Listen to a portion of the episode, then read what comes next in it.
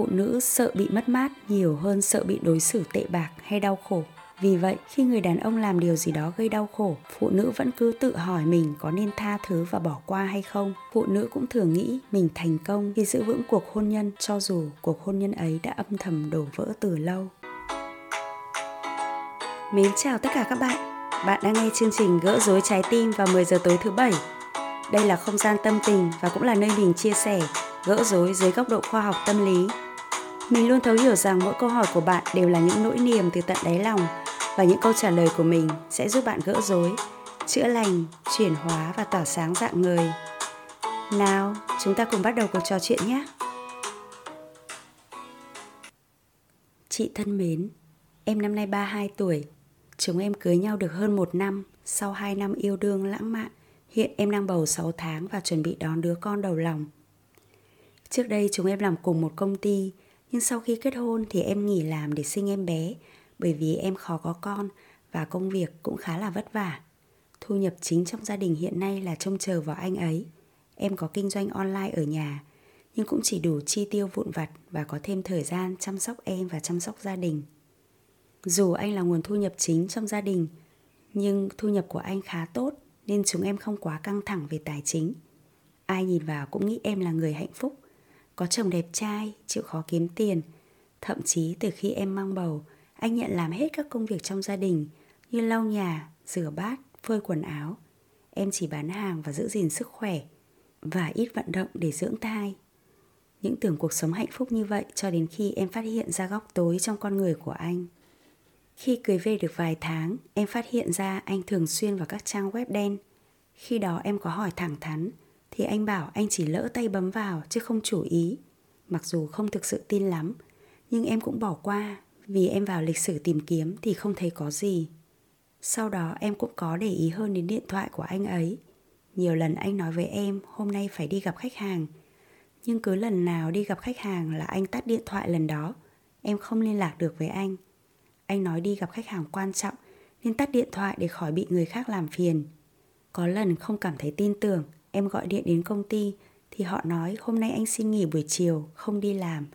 Em hỏi thì anh bảo anh đi làm quên mất không mang sạc máy tính nên anh xin nghỉ để về lấy sạc. Nhưng rõ ràng là chiều hôm đó anh không về nhà. Công ty thì không đến. Nhưng khi em hỏi thì anh cứ nói lòng vòng là anh định về để lấy sạc nhưng sau đó lại gặp khách hàng quan trọng nên thôi không về nữa. Lần đó em cũng nghi ngờ nhưng không đủ chứng cứ để nói lại với anh ấy. Nhưng có lần em nhận được tin nhắn của một em gái. Em ấy hỏi em có phải là vợ của anh ấy không?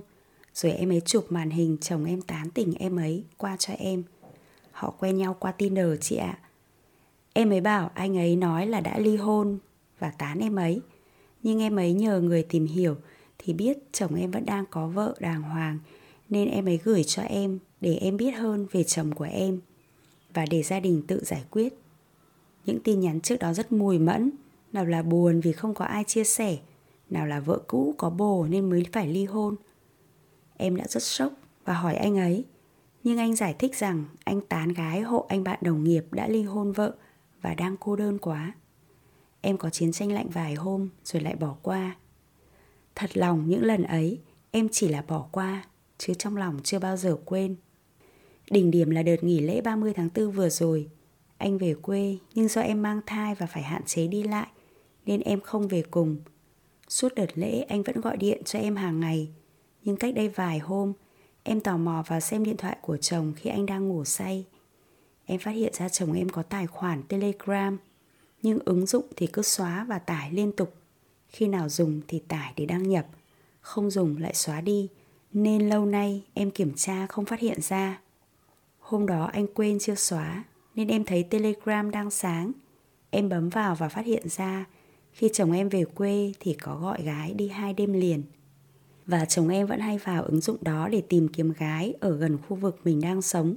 Thậm chí chồng em còn tham gia các nhóm để được gửi danh sách các em gái ở gần để chọn và liên hệ. Em bàng hoàng, suy sụp hoàn toàn. Đợi sáng chồng ngủ dậy, em hỏi thì chồng chối. Nói là chỉ hỏi thế thôi chứ chưa đi bao giờ. Cho đến bây giờ vẫn chối và không nhận. Em khóc rất nhiều, tâm trạng hoàn toàn sụp đổ. Chồng em sáng vẫn đi làm, tối vẫn về nhà, dọn nhà cửa, phụ em nấu cơm nước như bình thường. Anh vẫn chăm sóc em và xem như không có chuyện gì xảy ra. Em đã buồn rất nhiều và nghĩ đến chuyện ly hôn. Chồng em thấy em cương quyết đòi ly hôn thì quay ra trách em là sống chỉ biết nghĩ cho bản thân, không biết nghĩ cho gia đình. Ly hôn thì con cái sẽ sống như thế nào? Rồi trách em là hở ra đòi ly hôn, hở ra đòi ly hôn. Nhưng giờ em cảm thấy rất khó để tin tưởng chồng em. Chỉ là em không bắt được tận tay. Chứ giờ nghĩ lại thì kể cả lúc mới cưới, lúc em chưa mang thai, thì anh đã có những dấu hiệu đáng nghi ngờ rồi. Giờ đây, mỗi lần thấy anh cầm điện thoại là em lại nghĩ đến việc anh ấy đang tìm gái. Mỗi lần anh ấy ra khỏi nhà, mặc dù đang giờ làm, em vẫn nghĩ rằng chắc anh ấy đang giao dịch với một đứa con gái nào khác. Nhưng em cũng thương con em, Chẳng lẽ chưa ra đời đã không được gần bố Em có nên tha thứ và tin tưởng cho anh ấy một lần nữa Để giữ cho gia đình êm ấm không hả chị? Em thân mến Chị hiểu em đang rất buồn Sốc về những gì mắt thấy tai nghe Chị hiểu em đang bối rối Nên cứ định hành động theo mong muốn của mình Rồi lại chần chừ Lùi lại vì nghĩ đi nghĩ lại quá nhiều. Chị hiểu rằng mắt không thấy thì tim không đau. Và em đang đau như thế nào khi tận mắt đọc được tất cả những tin nhắn ngoài chồng ngoài vợ của chồng mình? Chị muốn được ôm thật lâu hai mẹ con em để giúp em cân bằng trở lại, để em có thể nhìn thấu vấn đề và ra quyết định sáng suốt nhất. Cho chị hỏi câu này, tại sao em lại muốn một lần nữa tin tưởng chồng sau tất cả những gì anh ấy đã làm với em? Em có lý do gì để tin rằng anh ấy đã hối cải và trở thành người hoàn toàn khác?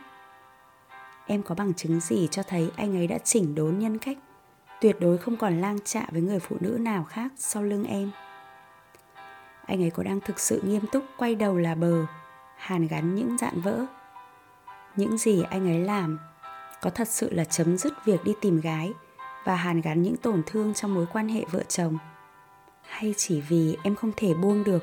Thì em cố giữ bằng một niềm tin trông tranh. Thực sự với những gì em chia sẻ, chị chưa nhận thấy nhiều tín hiệu lạc quan từ chồng em, ngoài việc anh ấy trách móc em. Anh ấy muốn em gạt bỏ hết mọi chuyện để gia đình êm ấm. Anh ấy muốn vậy là để em bỏ qua mọi chuyện mà không phải chịu trách nhiệm gì, hay thực sự là anh ấy đã muốn quay đầu là bờ.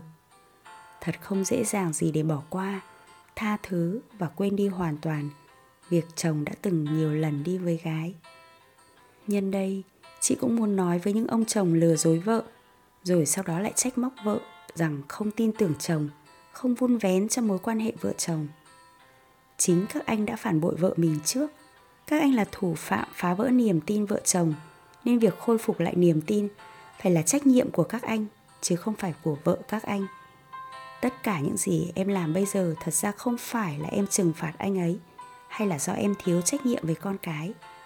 Em chỉ là đang sống thật với chính mình mà thôi. Còn về việc tha thứ và tin tưởng anh ấy một lần nữa, tha thứ không phải là quên đi tất cả những việc làm sai của chồng. Để tha thứ thì em cần phải có một lộ trình để làm mới cuộc hôn nhân này, chứ không phải chỉ nói ra hai từ tha thứ là xong. Những cuộc tình vụng trộm, cho dù là tình thoáng qua cho dù là bóc bánh trả tiền, cũng đều là những dấu hiệu cảnh báo một mối quan hệ đang có vấn đề. Nhưng ở đây chị không nói rằng vấn đề chỉ nằm ở phía em. Chị hiểu rằng nhiều phụ nữ luôn tin rằng khi mối quan hệ có vấn đề thì có nghĩa là vấn đề đó chỉ nằm ở phía người phụ nữ, chứ không nằm ở phía người chồng. Rồi người phụ nữ cố gắng làm mới mình, thay đổi mình để phù hợp với sở thích của anh chồng. Chị không có ý định nói với em những điều như vậy em cần tự hỏi mình, đây có phải là cuộc hôn nhân đúng nghĩa? Là cuộc hôn nhân mà em hằng mơ ước. Nó có đáng để em hao tâm tốn sức, để em cố gắng hết sức hàn gắn và cứu vãn không? Hầu hết phụ nữ chúng ta khá lệ thuộc, vì vậy chúng ta sợ bị bỏ rơi đến mức chúng ta cố gắng gắn bó với một người đàn ông trong đời. Cho dù anh ấy đối xử với chúng ta tệ đến thế nào đi nữa phụ nữ sợ bị mất mát nhiều hơn sợ bị đối xử tệ bạc hay đau khổ. Vì vậy, khi người đàn ông làm điều gì đó gây đau khổ, phụ nữ vẫn cứ tự hỏi mình có nên tha thứ và bỏ qua hay không. Họ cắn răng chịu đựng những việc mà họ không thể bỏ qua. Phụ nữ cũng thường nghĩ mình thành công khi giữ vững cuộc hôn nhân, cho dù cuộc hôn nhân ấy đã âm thầm đổ vỡ từ lâu. Giữ cho gia đình êm ấm với em thực sự có ý nghĩa là gì? Đó có phải là cả gia đình cùng sống chung trong một ngôi nhà, dù trái tim em đã tan vỡ? Hay là để gia đình, họ hàng, bạn bè, không ai nghĩ rằng cuộc hôn nhân của em đã trục chặt vì không có sự chia tay chính thức nào? Và con của em khi lớn lên vẫn tin tưởng rằng gia đình em vẫn ổn vì bố chúng không chuyển đi nơi khác. Dù thực tế ông ta đang lang trạ với ai đó bên ngoài, chị không nghĩ đó là êm ấm. Những gì mô tả ở trên phải gọi là cố tình phủ nhận thực tế mới đúng. Nếu muốn làm người mẹ tốt với các con, đồng thời biết chăm sóc cảm xúc của mình, em cần tách khỏi anh ấy một thời gian. Khi anh ấy phản bội, chính là anh ấy đã tự đánh mất quyền được là một thành viên trong gia đình của mình rồi. Việc ly thân có thể sẽ làm anh ấy thức tỉnh khỏi cơn mê muội để thấy được gia đình mà anh mong muốn là gì. Nếu giai đoạn ly thân, anh ấy thực tâm mong muốn một cơ hội để sửa sai thì em có thể cân nhắc một số việc sau. Nếu anh ấy muốn có một cơ hội hàn gắn, anh ấy phải cắt đứt ngay mọi liên lạc với người tình, mọi ứng dụng hẹn hò hay tìm kiếm tình yêu. Anh ấy cần gặp gỡ chuyên gia tâm lý để hiểu nguyên nhân thôi thúc anh ấy ngoại tình. Anh ấy cũng cần phải hiểu rõ những vấn đề nội tại của anh ấy và những trục trặc nào trong hôn nhân đã khiến anh ấy lừa dối vợ em cũng cần gặp gỡ chuyên gia tâm lý để xử lý những cảm xúc tiêu cực khi bị phản bội, để nhìn nhận lại nghiêm túc về mối quan hệ này. Các chuyên gia tâm lý về trị liệu cặp đôi có thể giúp hai em về vấn đề này. Hoặc em có thể liên hệ với chị để chúng ta có thể chia sẻ sâu hơn về vấn đề này. Nếu sau một thời gian, cả hai vợ chồng đều cảm nhận mối quan hệ qua lăng kính mới và nghĩ rằng vẫn còn cơ hội hòa giải, xây dựng lại hôn nhân thì khi đó các em sẽ bắt đầu lại từ đầu, xây dựng mối quan hệ mới, những quy định mới, những luật mới cho một mối quan hệ. Nếu anh ấy thực sự hối cải, quyết tâm thay đổi, thì em có thể cho anh ấy một cơ hội. Nhưng hành trình này còn dài. Em hãy nhìn vào cách anh ấy đối xử với em trong suốt thời gian đó, cách anh ấy hợp tác để xây dựng lại hôn nhân, để từ đó có quyết định đúng đắn cho hôn nhân của mình. Chúc em sức khỏe bình an và sáng suốt